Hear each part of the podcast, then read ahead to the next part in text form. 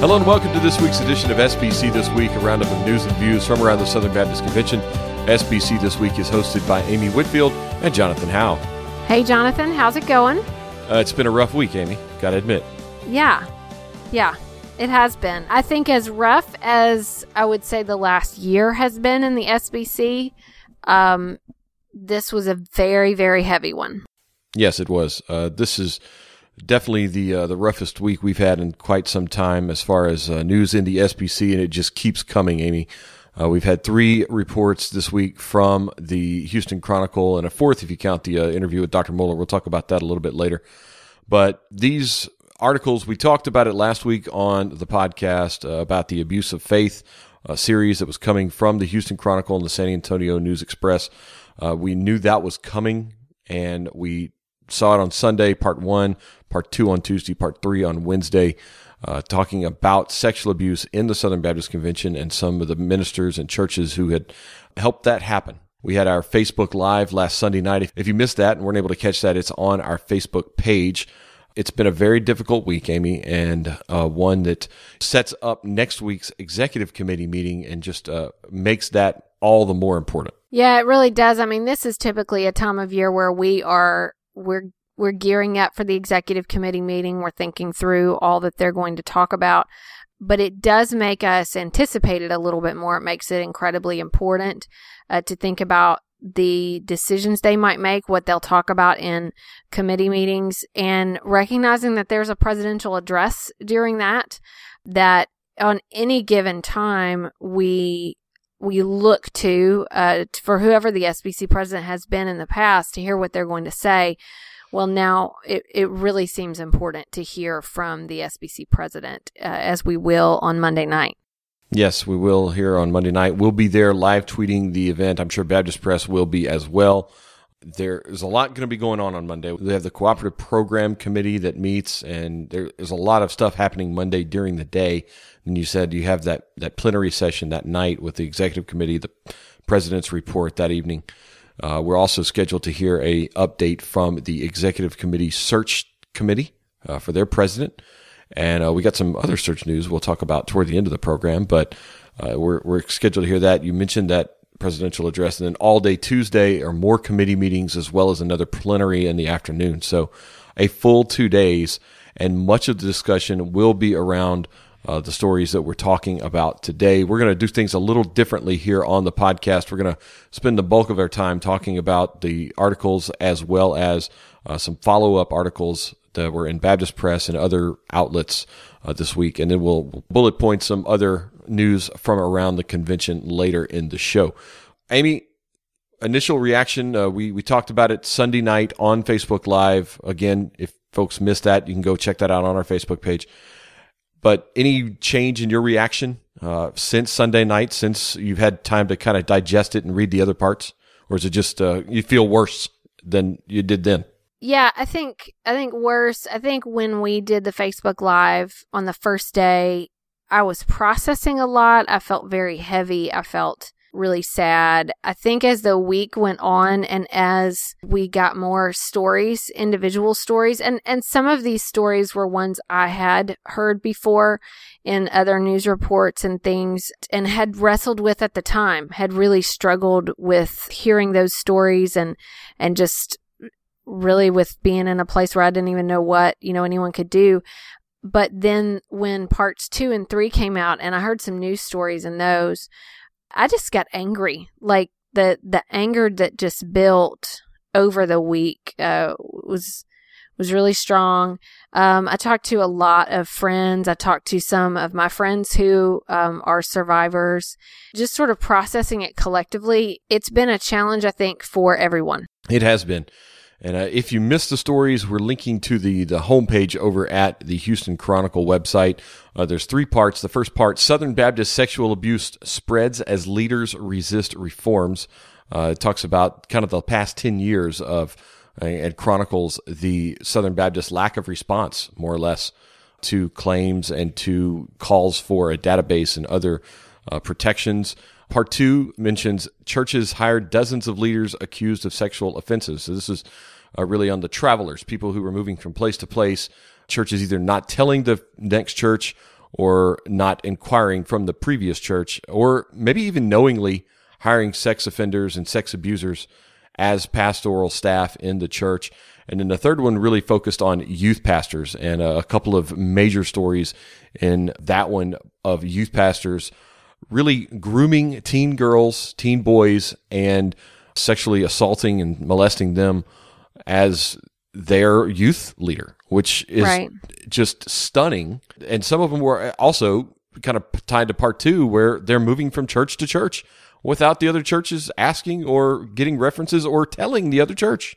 Right. And this really painted the picture of uh, just the reality that these are predators who who really came into a system that they felt like they could hide in um, and that they could thrive in frankly. And it's just a stunning uh, stunning thing to to take in and, uh, you know, when you go, it's not just the three stories either. There are a lot of subsidiary stories. You know, you, you can kind of click the links and go down. You see the database. You see some other, some interviews. There are a lot of videos that go with it. You should watch all the videos. Now they do have some trigger warnings at the beginning that, uh, particularly for people who have been through trauma, that it may be difficult. So that may not be something everyone needs to, to do is to, to watch those, but they are available and, and very. And, and I just want to throw this out there too, because some folks may go to the link and Houston Chronicle has a paywall that basically after a few articles, if you if you don't have a login you can't access. Let me encourage you they have uh, one of those uh, situations where you can do like a trial account for i think a month for 99 cents something like that. And then later you know if you uh, if you like what you see and want to keep getting the houston chronicle that's fine. But don't let that stop you because we need to know this Yes, absolutely. Uh, they have been very thorough with their investigation. I respect what Rob Downen and everybody at the Houston Chronicle has done as far as uh, their fact checking, their work on this. There's been no questions of uh, shoddy journalism at all with this. They have done a, an outstanding journalistic job with this story.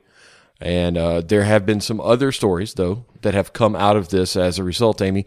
Uh, we've got a few of these listed here. Dr. J.D. Greear, the president of the SBC, met with state execs actually this week. That was scheduled, the state execs and state paper editors meeting in Charleston, South Carolina this week. And JD Greear was there, answered questions with them. There's an entire write up about that. And a lot of ways talking about this and other things going on in the SBC. Also had a, a couple of articles at Baptist Press specifically about this.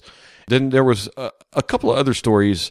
Uh, Russell Moore had a opinion piece in the New York Times about this, right. talking about the SBC's Me Too moment. Albert Mohler, the president at Southern Seminary, also had uh, dedicated some of his time on the briefing, his daily podcast, to this topic. And then uh, I know your favorite article of the week, Amy, the First Things article by your husband, Keith Whitfield. He wrote that. And I, I thought, honestly, Amy, it was one of the best things I read all week. Uh, I'm not just saying that yeah. because Keith's a friend, but it was fantastic. I well, I thought it was as well, but I know I know I'm biased, but I thought he did a, a really incredible job. And when he was preparing that, and I saw it, I was uh, just really blown away by how he captured some of the issues at, at, the heart of this. So, so I think I think it was a good contribution to the discussion. A- absolutely, and uh, and then there at the end of the week, right before we went to record. Uh, some stories dropped both at RNS and at the Houston Chronicle. Rob Downen again uh, with an interview with your boss, Dr. Akin, and Dr. Mohler from Southern Seminary, and in which Dr. Mohler discussed sovereign grace and the arrangement that they had with Southern, as well as his previous support of C.J. Mahaney, and now he is uh, kind of reversed on that. Right. Uh, this is a a really, as you said, it, it kind of has hit right before we recorded for this week, uh, just a few hours. So letting it sink in what that means in this conversation. I think uh, I think I'm still just processing it. Uh, but but that that's a huge piece of news in this. Um, of course, this has been an issue talked about the the questions surrounding Sovereign Grace Ministries and a number of cases, uh, questions about their investigation process, things like that. This has been discussed for a very long time. A number of high profile news stories were done about it. But in the process, because Dr. Mohler had uh, some such connections with CJ Mahaney, they've spoken together a number of times. They were part of sort of the original group that did the T4G conference. And then some of the connections between Sovereign Grace and Southern Seminary at one time there were a lot of questions for a long time of, about Dr. Mohler's position on this. Uh, well, there are no more questions about where he stands on it. Absolutely, Amy. And Dr. Mohler is quoted here saying, I believe in retrospect, uh, I erred in being part of a statement supportive of Mahaney and rather dismissive of the charges. And I regret that action which I think was taken without due regard to the claims made by the victims and survivors at the time, and frankly, without an adequate knowledge on my part for which I'm responsible. What I did was wrong and caused hurt to the victims and survivors who felt that their experience had been trivialized and dismissed, and I grieve that. I apologize for that. It was wrong. I would never make such a comment again. Yeah, and and that was in reference to an introduction at T4G in 2016, um, which I remember, and I remember a lot of the fallout and discussion after that.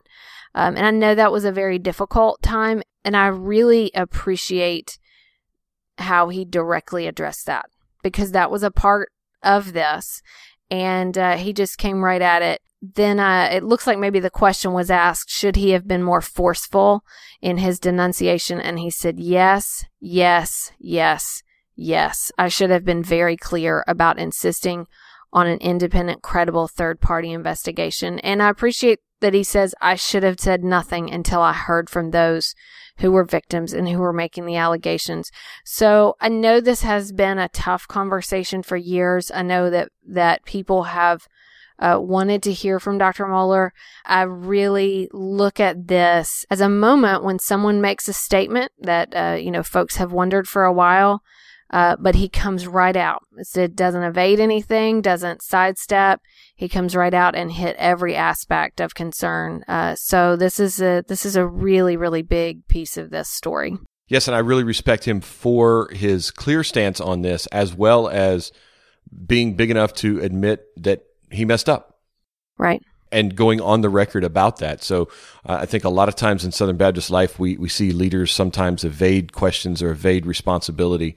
Uh, Dr. Mohler took it head on right here, and I respect that greatly. Me too. Very much appreciate that.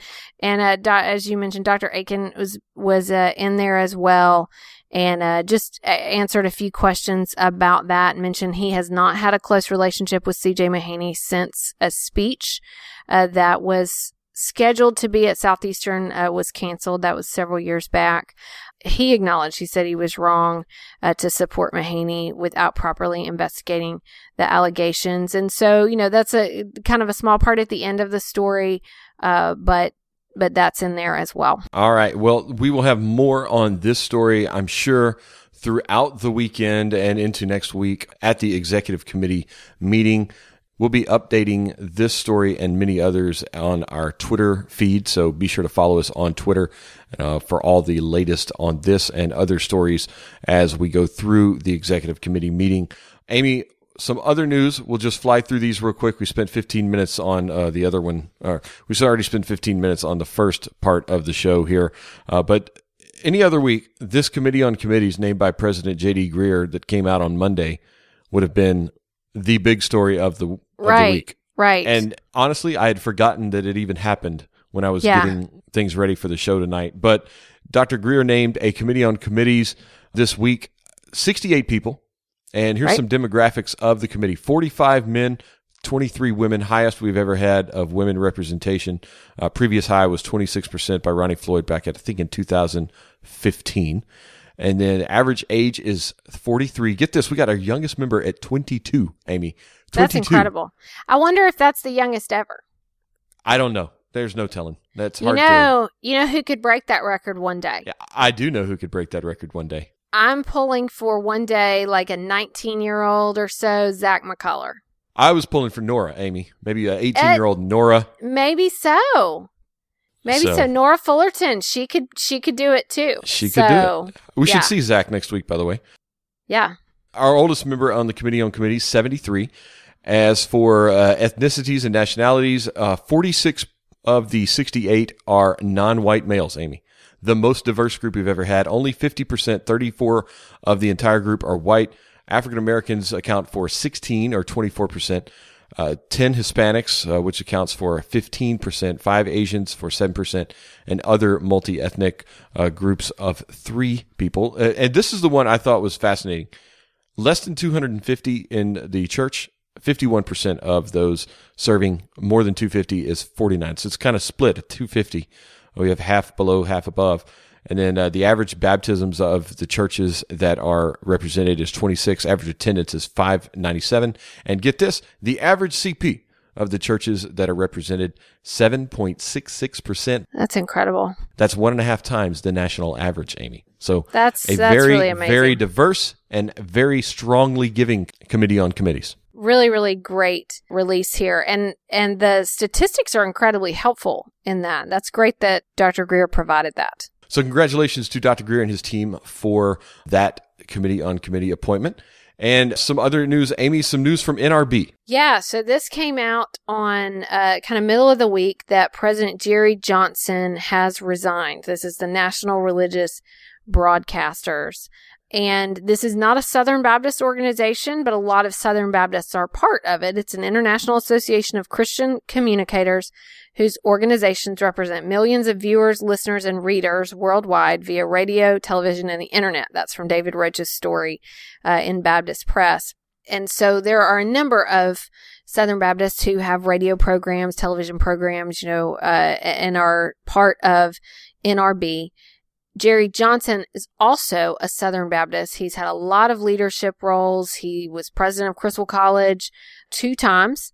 He was a vice president, I believe, at Midwestern Baptist Theological Seminary. He was also at Southern Seminary. He was dean of Boyce College at one time. I worked with him years ago at Southern Seminary. And so he has been in Southern Baptist life for a long time.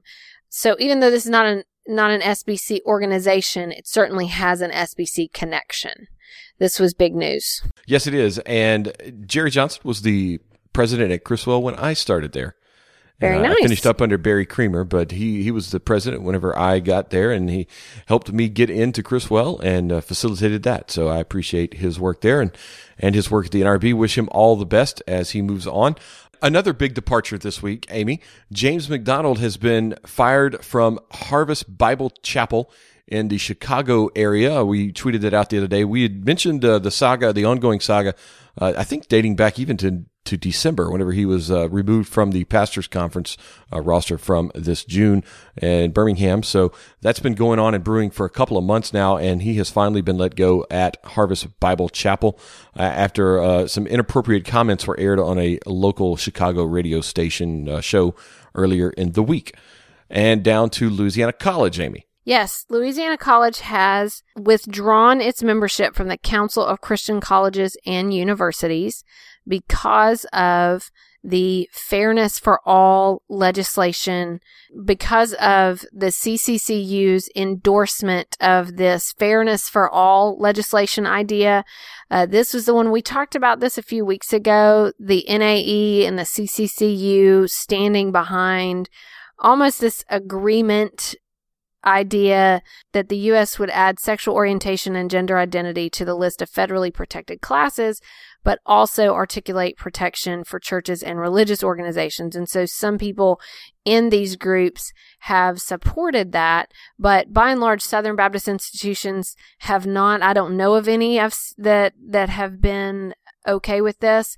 And so Louisiana College has actually said if CCCU is going to be a part of this conversation in this way, we're we're gonna just step out of this. And so uh, it was pretty big, pretty big news that the president Rick Brewer notified them this week that they would break that relationship.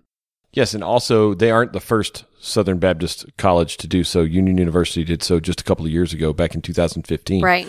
Over uh, other so, thing, over yeah, other but it was the same thing. It was same sex marriage. Similar, yeah, yeah, yeah, It just wasn't wasn't the this wasn't fairness this specific for all, thing. No. But it was it was how they handled other institutions that had endorsed same sex marriage. Another Southern Baptist college in the news, Southwest Baptist University has appointed a peer assessment committee to conduct evaluations regarding orthodoxy after some discussions over the last month and the firing of a faculty member. Uh, they've named Ken Hemphill, uh, we've known, we've had on the pod, good friend of the pod, Ken Hemphill.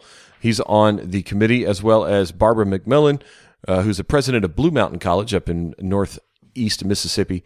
Joe Crider, professor of church music at Southern Baptist Theological Seminary up in Louisville, and a former faculty member. Tim Howe, no relation, and SBU alum and the teaching pastor at Heritage Baptist Church in Lebanon, Missouri, and Camden Pulliam, uh, SBU alum and director of admissions at Midwestern Baptist Theological Seminary. So they are on the peer assessment committee uh, to conduct the evaluations on orthodoxy. We will await their report later in the year, I'm sure. Down to Louisiana again for you, Amy. So, here was something good that happened this week in New Orleans. The Psalm 139 Project, which is the ERLC's ministry to help place ultrasound machines in pregnancy resource centers, that group dedicated a new ultrasound machine in a health center there in New Orleans. And Benjamin Watson, NFL football player or former NFL football player, and his wife were there along with Dr. Russell Moore to help dedicate it. So there's a really nice story in Baptist Press about that. The Watsons actually gave that gift. They donated the machine, and uh, so they got to to be there for that sort of special time. I saw some video of that, lots of pictures. Looks like it was a great time there, and it's a really good story. So worthwhile read, especially after such a tough week. Yeah, some good news from the home state right. down in Louisiana. And uh, finally, we don't have a story linked to this uh, unless it gets updated at Baptist Press before we release the podcast. We'll, we'll add it to it if possible. But the Southwestern Board of Trustees have called a special called board meeting for February 26th and 27th to vote on a presidential candidate, Amy. Okay. Are you packing your bags? Uh, I I have not been nominated. Oh, it's not you. So, Okay. well, it wasn't right. me either. So Right. that only leaves about 15.9 other million Southern Baptists that could be. something something like that yes so this has been scheduled and obviously they have some provisions that they need to schedule that in advance Yeah. so that's what we know they've not released a name but we just know that it's coming so Yes. That's it. We, we got a big news week this week. Next week, we're going to have the executive committee meeting and all that comes out of that. And the following week, we're going to have another big news week. So it's, uh, things are gearing up. Yes. Stetson Watch 2019 is almost over. Did you see my tweet about that earlier this week, Amy? Where I said we I- should have had hashtags for the different entity searches. I, I didn't see that. Well, I said Stetson Watch. That would be obviously Right. the one over there. Right. And then Beignet Bonanza for oh, down in nice. For down New New Orleans. Orleans. Right. and and then and then I I got some reader submissions. okay. And Let's hear the what one I have. liked was uh, Life Weight, which was very good. Nice. And and uh, I also added uh, Weight and EC. That was one of mine. Oh, wait and see. Wait, Wait and, and see. Well done. Well done. And then, then the last one, my favorite one of the week. The entire, I mean, I, I thought Stetson Watch was pretty funny, but it, it's Right. just kind of plain. But Nashville Hot Pickin', oh, nice. Is that for EC or Lifeway or both? either one, either one. Either, either one Um, applies. that that's one a reference. That, That's tho- those of you who are not Nashvilleians, uh, that's a reference to hot chicken, or if you haven't visited there, which I do not care for. I'll just go ahead and throw that out. But what? what, Uh, what have we? We've not had this discussion. Are you serious? I don't like hot stuff. I don't like to eat things that make my mouth feel like they're on fire. okay. Fit- I, I don't know what's wrong with you. Okay. I just don't. All right. Well, I don't I rem- understand that. I remember when hot chicken started in Nashville, and it was very odd. People were trying to figure it all out. Now it's the thing. The city's known for it. But I remember everyone Well, talking about name. it. The right, Nashville exactly. Hot Chicken. But I remember people talking like hot chicken. What? I don't understand. And now there you Yeah. go. But that's a Well- great hashtag. Yes, it is. Hats off to Seth Brown, our friend at the Biblical Recorder, for that submission. It made me laugh. I still chuckle at it whenever, or should I say, I cluckle at it. Oh, well played. No, no, no, it wasn't. All right, so that that moves us on to my favorite part of the week this week in SBC history. Amy, blow our minds. All right. So a lot of times I like to look back and see if we are having similar discussions uh, that we've maybe had in years past. And I did find, I'm going to just go back three years. that uh, there was a story in Baptist Press by David Roach, and it's titled Baylor's Sexual Assault Response Draws Protest.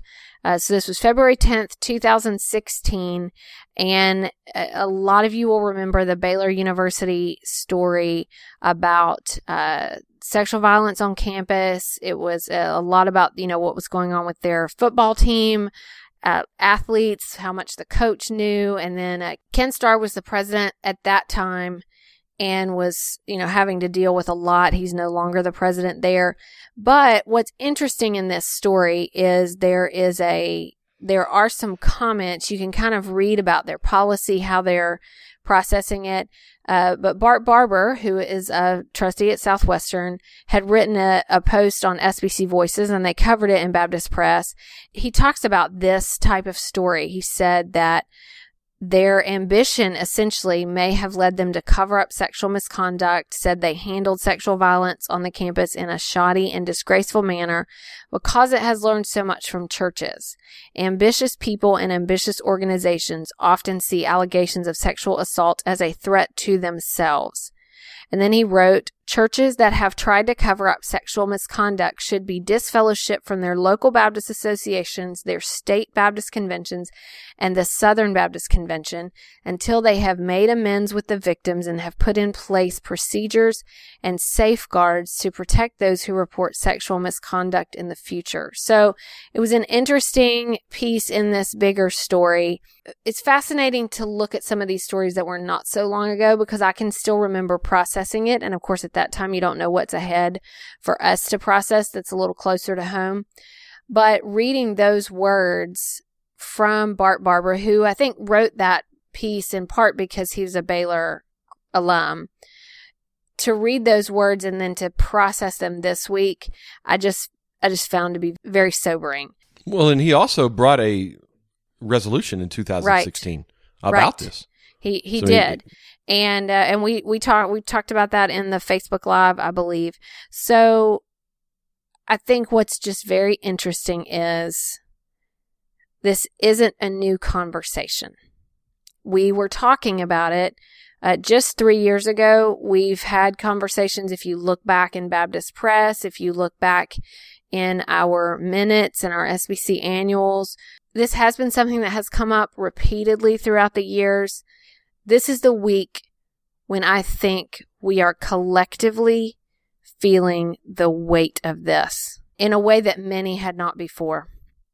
But we were talking about it this week in SBC history.